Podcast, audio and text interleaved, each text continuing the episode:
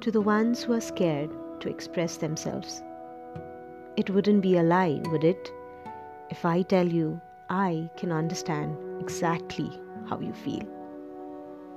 You've always been a good listening ear, always there whenever people need you.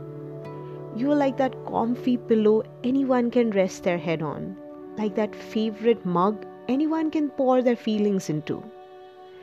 You hear them out, understand, support, encourage, and at the same time, just like an airtight container, seal all their worries within yourself. But deep down inside, how you wish they would ask, What about you? Are you okay?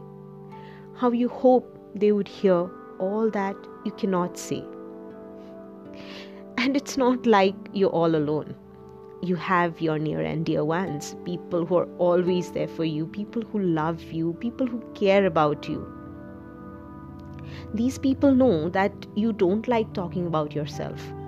They even get angry that you don't share anything.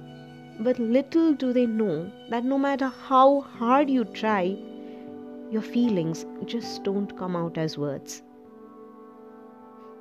And it's also not like you don't try Sometimes, just when you muster enough courage to let your heart out, something comes up. And you say, maybe next time. Sometimes you think that your problems are insignificant before theirs and you shouldn't trouble them with yours. And sometimes you just get lost into their mess, pushing your emotions back into a cage. So I know, I know it's not easy. You've always tried to bury your insecurities and hide them behind that beautiful smile of yours. You've always tried to appear strong.